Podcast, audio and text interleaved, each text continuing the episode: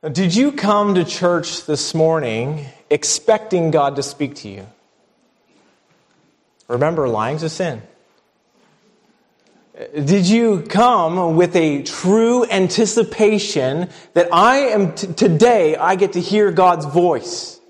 When you left the house, were you eager to hear God speak to you, knowing that He would?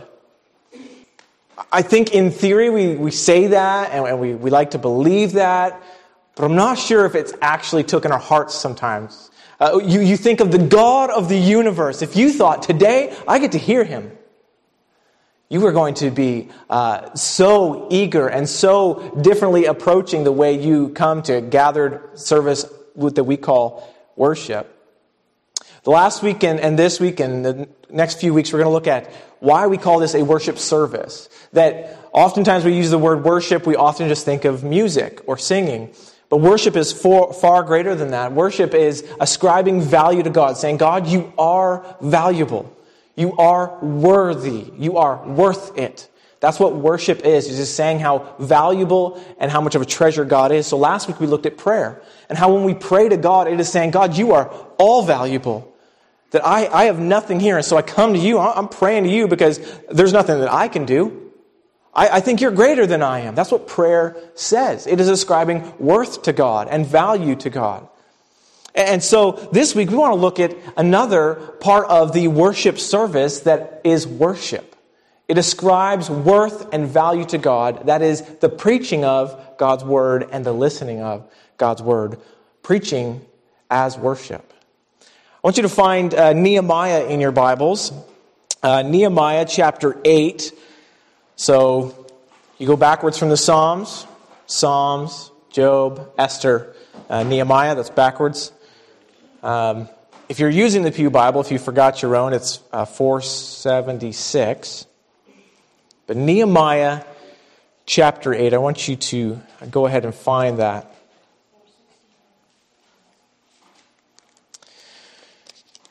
So, Nehemiah chapter 8, and I'm just going to read uh, verses 1 through 8. This is God's word. Let's hear. And all the people gathered as one man in the square before the water gate. And they told Ezra the scribe to bring the book of the law of Moses, that the Lord had commanded Israel. So Ezra the priest brought the law before the assembly, both men and women, and all who could understand what they heard, on the first day of the seventh month. And he read from it, facing the square before the water gate, from early morning until midday, in the presence of the men and women and those who could understand. And the ears of all the people were attentive to the book of the law. And Ezra the scribe stood on a wooden platform that they had made for this purpose. And beside him stood Mattithiah, Shema, Ananiah, Uriah, Hilkiah, Maaseiah on his right side, and Pedaiah, Mishael, uh, Malchijah, Hashum, Hashbaddanah, Zechariah, and Meshullam on his left side. And Ezra opened the book in the sight of all the people, for he was above the people. As he opened it, all, all, all the people stood. And the Lord, and, and Ezra blessed the Lord, the great God, and all the people answered, Amen, Amen lifting up their hands, and they bowed their heads and they worshiped the Lord with their faces to the ground.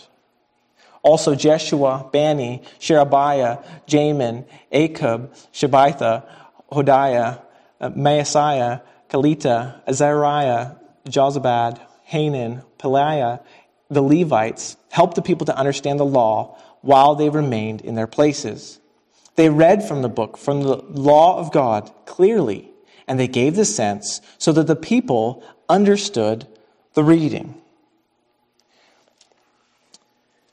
This was the preaching of God's word. Here in these few verses, we will see three characters or figures in the text this morning. We're not going to try to repeat those guys' names again. Uh, if you're looking for names for your sons, don't go here. Um, but no, we will see three characters, uh, three figures in this text. Uh, first character is the one who is listening. The second is the one who is preaching. And the third is the one who is worshiped. So, first, looking at the one who is listening, you see right away in, in verse 1 all the people gathered as one man. There is a trend today because of technology of people who say, I'll just stay at home and watch YouTube or listen to sermons on the internet instead of going to church. And this is not because they uh, are unable to get out of the house for whatever reason, it's just because they don't want to. So they think, well, there's church on TV, so that's what I'll do. But here we see the ones who are listening gathered together. And as much as then they didn't have the technology that allowed them to be absent from the uh, church gathering, um, they gathered for a purpose. And the purpose was not just to hear the word, but to encourage one another in the hearing of the word. So they gathered as one man in the square, so in the public square, so there was likely a whole bunch of them before the water gate. And then they told Ezra the scribe to bring the book of the law. And so he did that to the assembly, it says in verse 2. So there's this gathered people. And what did this people do when they gathered? Verse 3 tells us. And so Ezra read from the book of the law, facing the square before the water gate, from early morning until midday. These people, these listeners, were devoted. From early morning, likely sunrise, until midday, they sat under the preaching of God's word. They were thinking, I'm going to hear God's voice today. I get to hear God speak to me. I'm going to give all my time to it. So, so it wasn't just a, uh, don't give me more than 20 minutes. Like people joke, like, oh, I met a preacher one time, he was proud that he only preached 10 minutes. I well, what do the people hear in that time? It takes me that long to say all these stupid names. Uh, but reality is, these people were so serious about what Ezra was about to do and what they were about to experience in it, they devoted themselves to the hearing of it. From early morning till midday. When Dwayne and I were in Haiti, how long the church service lasted? It was like four hours. Four hours. And these people had already walked three hours to get there, four hours of church, and were walking three hours home with no food or water. They were devoted to the hearing of God's word being preached. And here we are in North America saying, oh, don't give me more than 20 minutes. I got Netflix to watch and I got a pot roast on. I'm thankful for the people here at West Lorne that I think don't watch the clock when I preach. But here, uh, it's amazing to see this great example here, even in the text. The people who gathered were devoted. Something else you notice about these people in verse 3 that they were attentive. It says at the end of the verse, and the ears of all the people were attentive to the book of the law. They weren't here just to put in time or to check a box and say, hey, I showed up to gathering. Everybody saw me there. I was good. These listeners were there with an anticipation to hear God, and so they paid attention.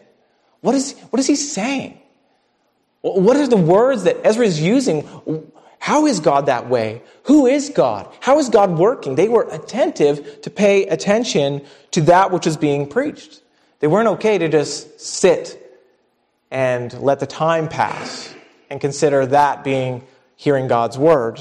No, no, their hearing, their hearing was more. It was listening attentively to the word of God. So these people, they gathered, they devoted themselves, they paid attention. And then in verse 5, the listener, we are told, it says, Ezra opened the book in the sight of all the people, for he was above all the people. So he was up on a platform. He was up on a wooden platform so the people could hear him and see him. And it says, so he, he was above all the people, and as he opened it, all the people stood. They all stood. They met from sunrise to noon to hear the word of God preached, and they stood. They stood because they had a respect for the word being spoken to them. It was out of respect that they stood. You, you don't just sit down when someone of great honor walks by you. Even, even it is rude when someone goes to introduce themselves and you stay sitting down. We know just naturally to stand up and shake their hand. So these people stood when the word of God was preached as a sign of respect, but also you'll, you'll note practically it would help their attentiveness. There is no falling asleep while you are standing. And so it would help them to be attentive. Uh, they're going to be trying to focus because they want to get their mind off their legs that might hurt or their whatever, their stomachs that might be hungry. It was helping them to be attentive. And it was helping them to show their respect for the very thing that they were experiencing. They were not just experiencing words, They were not just experiencing uh, Ezra just um, saying things to them of his own mind. They anticipated and they expected to hear God speak to them.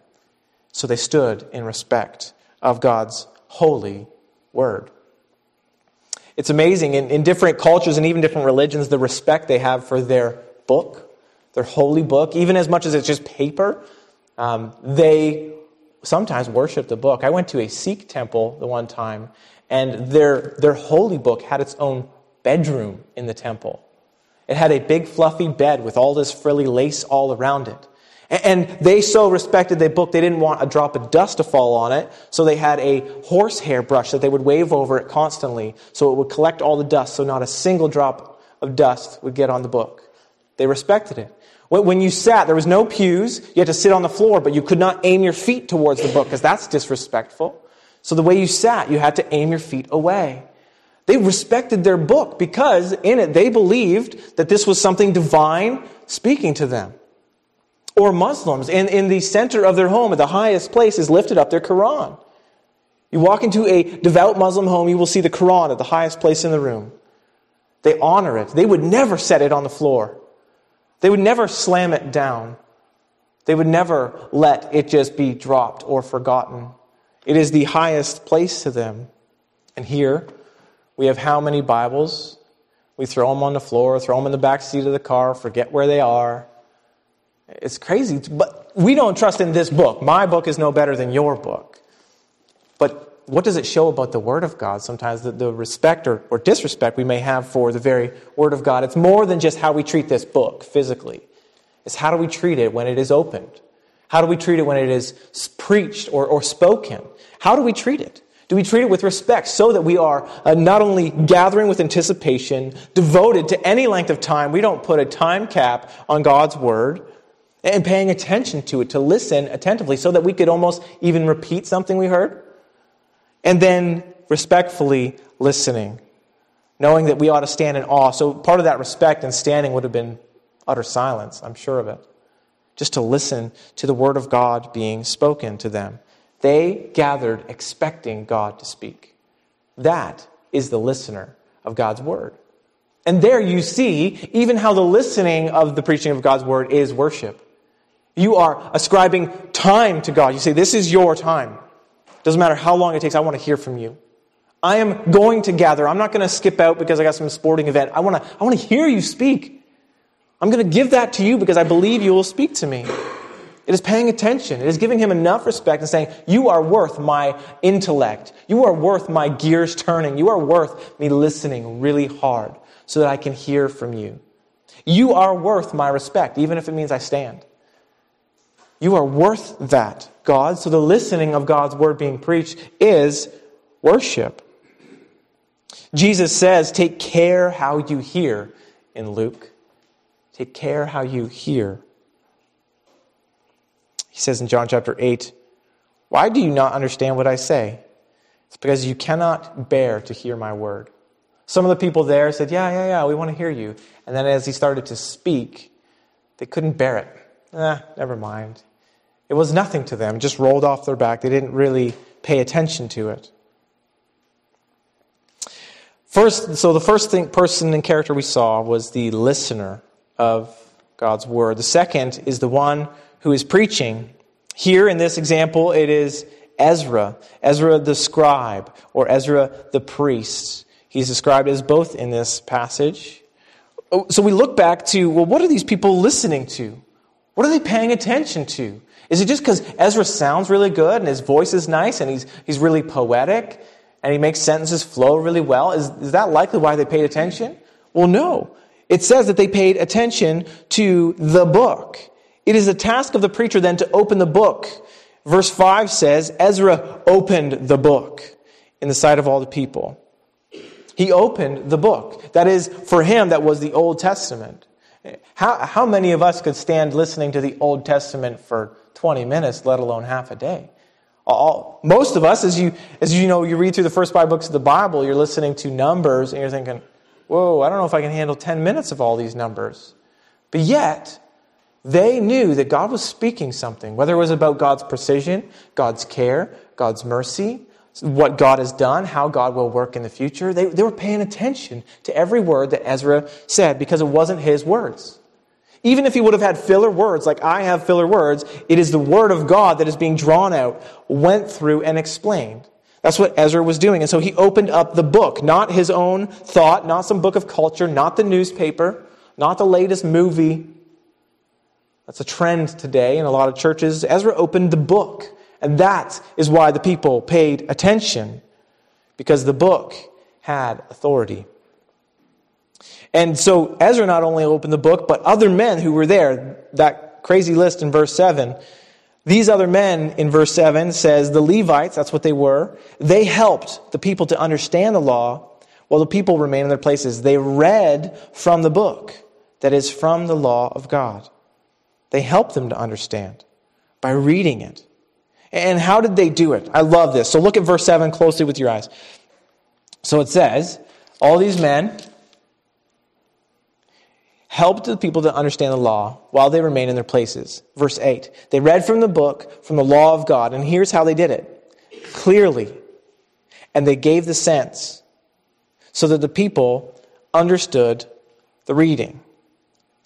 It, it was clear. They brought clarity. If there was words that didn't make sense or concepts that were hard, they brought clarity to it. They explained it. They didn't just read it, close it, and sit down and say that was good. They, they brought clarity to it. They made sure that it was understandable to the common people. Maybe many of those people here couldn't have read. And so they would have made sure it was clear to them, those who had a lower intellect level. They made sure it was clear. Do you get it? Do you get it? I love uh, Matt Chandler. He would always say, Are you tracking with me when he's preaching? So much so that uh, people at Chick-fil-A would say, Are you tracking with me, Matt? Because they knew that that's what he said all day long in his preaching because he wants to make sure that the people get it, that it's clear to them. So that's what they did. Ezra and these other men made sure the book was read from and that it was clear to them.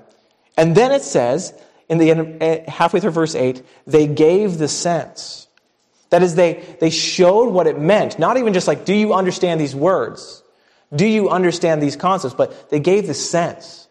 Like, here's what it actually means. These words mean something to you, and here's what they should mean to you. Here's how you should uh, take them on your own heart and your life. Here's how you ought to apply them to yourself. This is what it means that they gave the sense. And then it says, it says even down further in verse 13, the way they did this was in order to study the words of the law. They studied. And it's so that, at the end of verse 8, the people understood the reading. It is useless to have a, a great poetic uh, speech or a lecture full of all knowledge and people not understand it. That is useless. That is not valuable preaching that is going to bring worth and glory to God because people won't understand the God whom they're supposed to worship as a result. So they gave the sense and studied the text so that it was clear, reading the book uh, piece by piece by piece, and clarifying statements helping the people to grasp what it meant and how it applies to their life. What's amazing is when this happened, the people got it. They got it. Um, they understood and they responded. So there is always going to be a response of the hearer, the one who's listening. The hearer is going to respond in one of two ways. Hebrews tells us one way. Hebrews chapter 5 says this so they were saying about this, so about Jesus, his priesthood, his suffering, his obedience. About this, we have much to say, and it's hard to explain. He says, But since you have become dull of hearing, for though at this time you ought to be teachers, you need someone to teach you, again, the basic principles of the oracles of God. He says, You need milk, not spiritual food. For everyone who lives on milk is unskilled in the word of righteousness, since he is a child, but solid food is for mature. For those who have their powers of discernment trained by constant practice to distinguish good from evil. So the word is either going to fall on dull, deaf ears, people who don't care, aren't listening. They are, because of that, and they, they don't take the time to hear God's word, study God's word, they stay immature. They stay children. It's like trying to read Shakespeare to a one year old.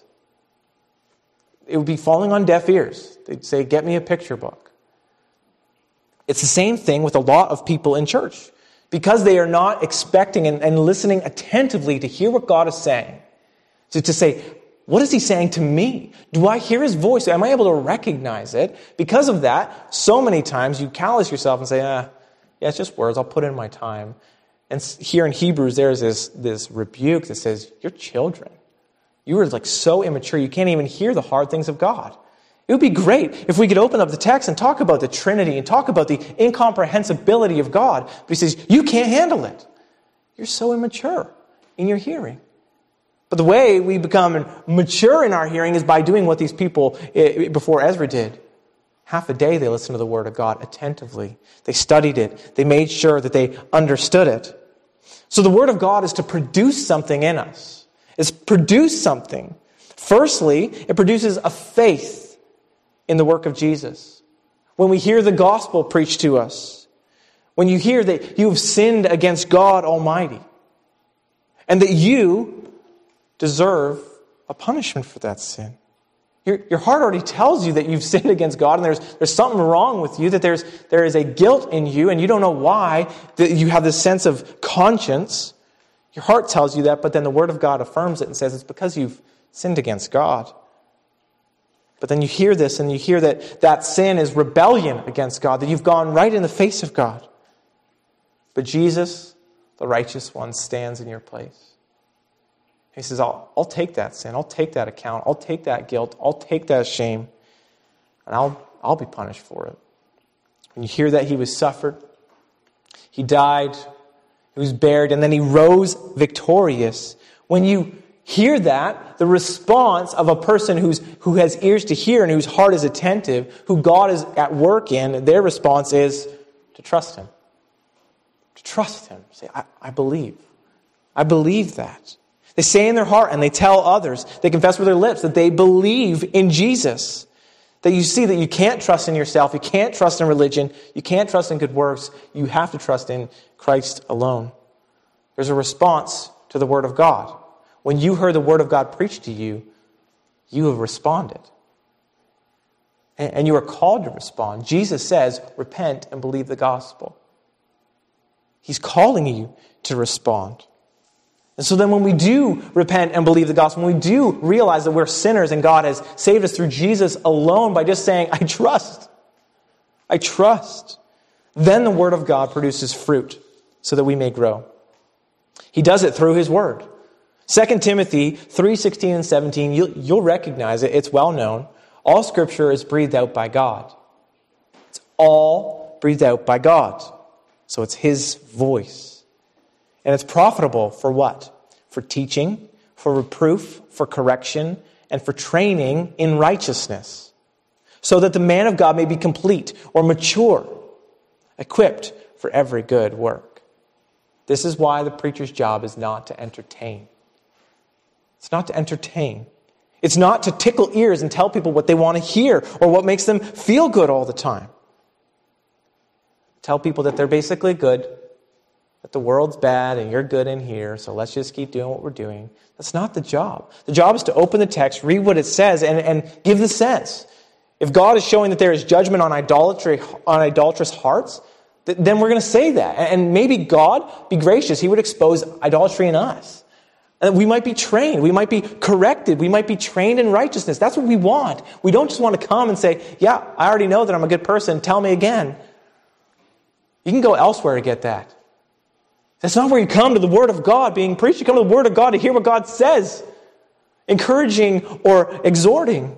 You come and you stand before the Word and, and you hear it that is clear to you. The concept is grasped by you and is understood and applied to you. That's what we call expositional preaching, which I think is worship. When God's Word is taken verse by verse, read, um, given clarity, given the sense so that it's understood and applied. That is what is defined as expositional preaching. Alistair Begg says that expository preaching begins with the text of Scripture, it starts with God, and is in itself an act of worship. For it is the declaration of the mighty acts of God. It establishes the focus of the people upon God and His glory before any consideration of man and his need. In the beginning, we, are, uh, we affirm the place of preaching, not on the grounds of personal interest, but because it pleases God. That's why these people gathered to hear Ezra preach for half a day. Because it pleased God. Because first of all, it is the declaration of what, who God is and what He has done, not mainly about what you need, how you're going to have a better marriage or how you're going to fix your money problems. That wasn't what preaching was about. Preaching was about how great God is and that you might come and, see God as all valuable. And the more you treasure Him, the more your money problems won't matter to you. And your marriage problems will begin to uh, resolve because you're not so focused on yourself. You're focused on your great God. And that's not to say that all marriage problems and all money problems go away when you focus on God, they, that they don't. Um, but what it is to say is that your contentment changes, that you're not so discontent in those things that are failing. You're more content in the God who never fails because you've heard Him You've heard him and you've listened to him and you've come to him. That's what preaching is about. So Alistair Beggy says that the declar- it is the declaration of the mighty acts of God. So what is it then the preacher is to say?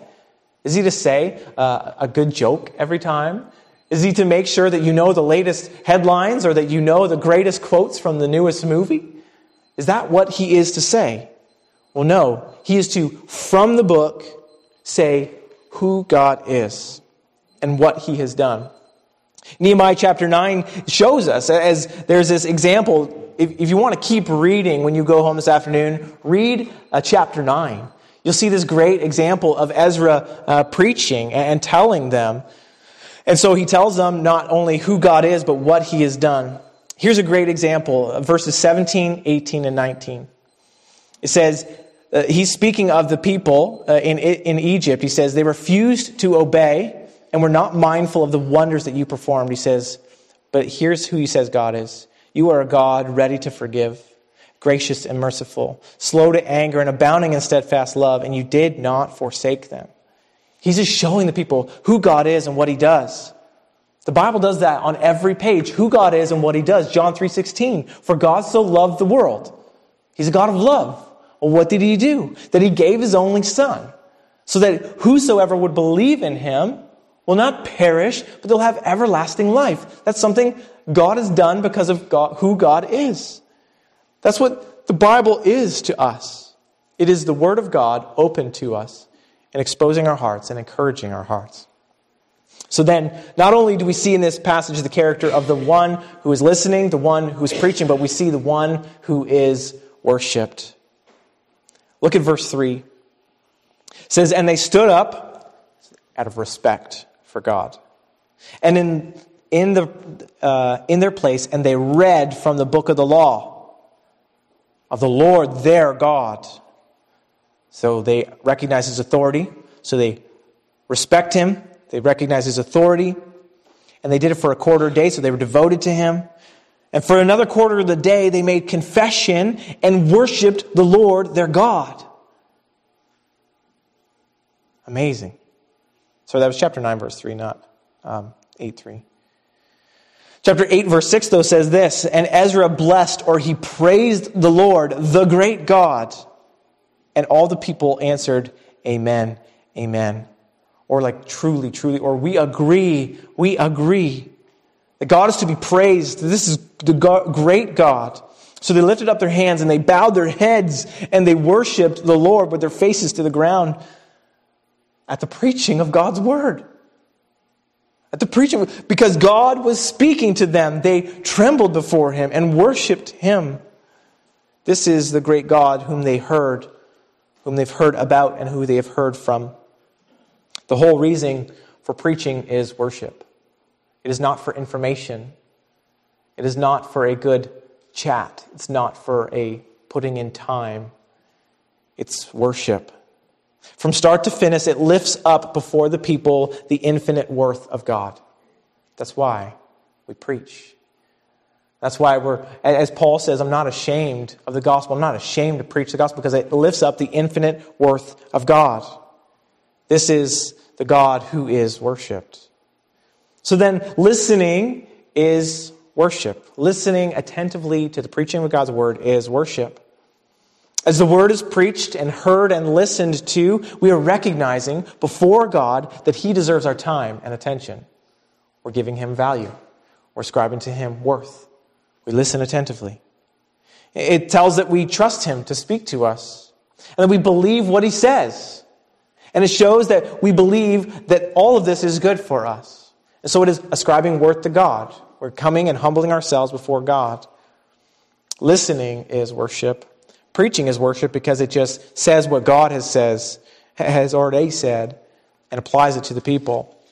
It exalts God. It, it, it humbles the sinner because uh, it's amazing the way preaching works. I don't know how many times that you have said to me, oh, I feel like you were speaking just to me, or, or you must have known exactly what I was thinking, or you knew exactly what I needed. You said the right words to me.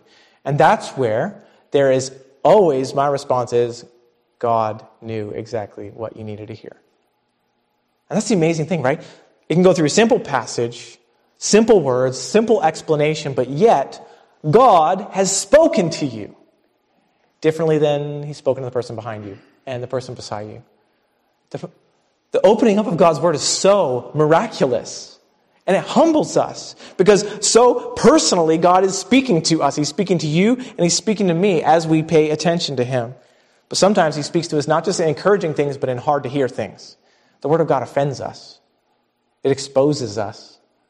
Preaching that never offends you is likely not doing justice to the text because the truth hurts. When we are not living a certain way and the truth is said to us directly, it hurts, it stings. And God speaks that way because He loves us. He doesn't want us to live that way. Preaching makes much of Jesus. It makes much of Jesus. It exalts him. It, it retells his life, his death, and resurrection. It shows you Jesus from start to finish. And then it shows you how to be transformed into the likeness of Jesus so that you might again bring glory to him. The last thing preaching does is it produces obedience. It produces obedience. In chapter 8, you can look down further, uh, verse 14. So, this is what they were learning. This is what they were hearing as we preach. And you'll see how they responded. It says, And they found it written in the, in the law of the Lord uh, that he had commanded by Moses that the people of Israel should dwell in booths during the feast of the seventh month, that they should proclaim it and publish it in all their towns in Jerusalem. Go to the hills and bring branches of olives, wild olive, myrtle, palm, and other leafy trees, and make booths, as it is written. So, because they heard this, because Ezra has just opened that text up to them and showed them that's exactly what God said, what do they do? Well, it says, So they went out, and they brought with them and made booths for themselves, each on his roof and in their courts, and in the courts of the house of God, and in the square, and in the square at the gate of Ephraim. When they heard that God had said, You should make a booth because it is it, it ascribes worth to me, just that, that's a place for you to worship me, they said, All right, we're going to make them everywhere. They, they heard what God had said and they responded in obedience. They became doers of the word. James chapter 1, verse 22 says, But be doers of the word, not hearers only deceiving yourselves. If you only hear the word of God and you never do anything, you have been deceived. You've been deceived. Just like when we hear a gospel presentation, when you hear maybe, I don't know how many times it took you and your deaf ears to hear someone say, Jesus loves you, and you say, Yeah, yeah, yeah. Jesus loves you, yeah, yeah, yeah. How many times did it take for you to hear that Jesus actually loves you and that he died for you and that you have to do something like believe? How many times did it take that you were not a doer of the word, but you were deceived. You thought, yeah, that's, that's a good word, but it's not for me. Or I'm not good enough. Or I haven't got there yet. Or there's more time. How many times have we been deceived because of our own uh, fleshly desires? But we're to be doers of the word. And we only can do that when we are active listeners. When you're actively listening, attentively listening to the word of God, we can only uh, respond as doers when we actively listen. This is Listening to the preaching of God's word is not like watching TV or listening to music. This is engaged. You're engaged, you're attentive, you're listening. Okay, what is God saying? What does He mean? How does it apply to my family? How does it apply to my kids?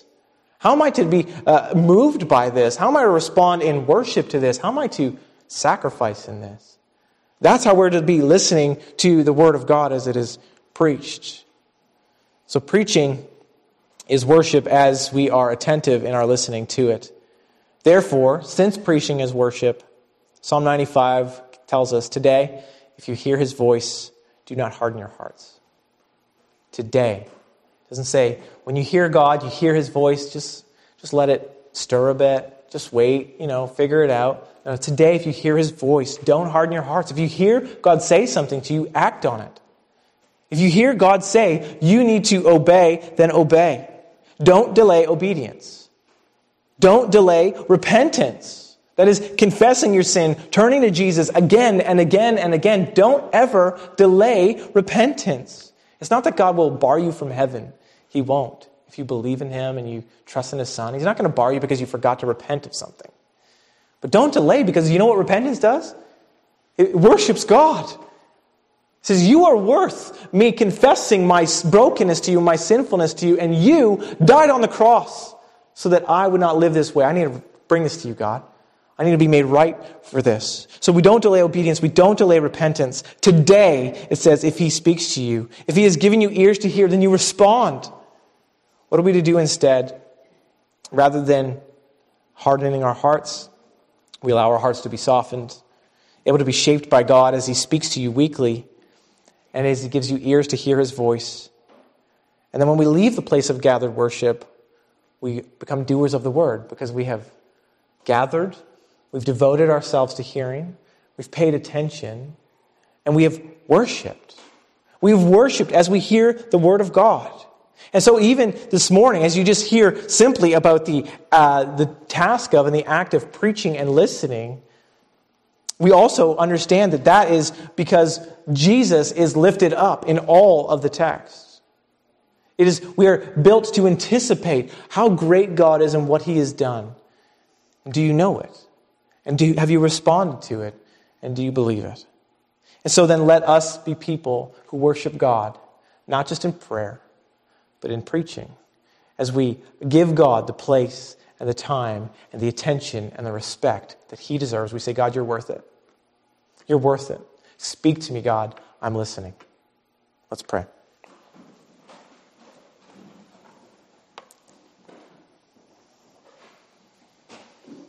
Oh God, your thoughts are not our thoughts. So as we often hear your word, we need your help. We need your help to, to take your word, to, to have it planted down deep in us so that it might transform us, God.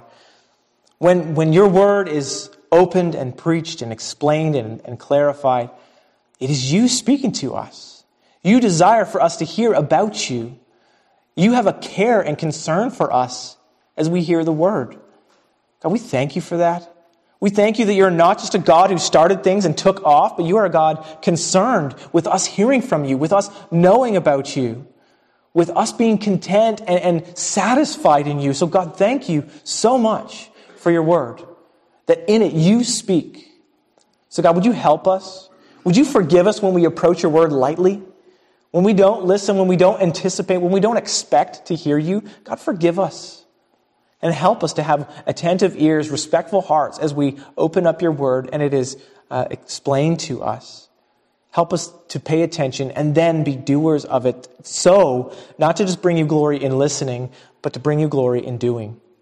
So, God, we thank you for this time. We thank you that week after week we get to open up your word and see what is important to you. See, obedience is important to you. And above all, to see mostly that you would satisfy our souls with Jesus. God, we thank you. We thank you for all that He has done for us, that He died in our place so that we might live for Him. So teach us, oh God.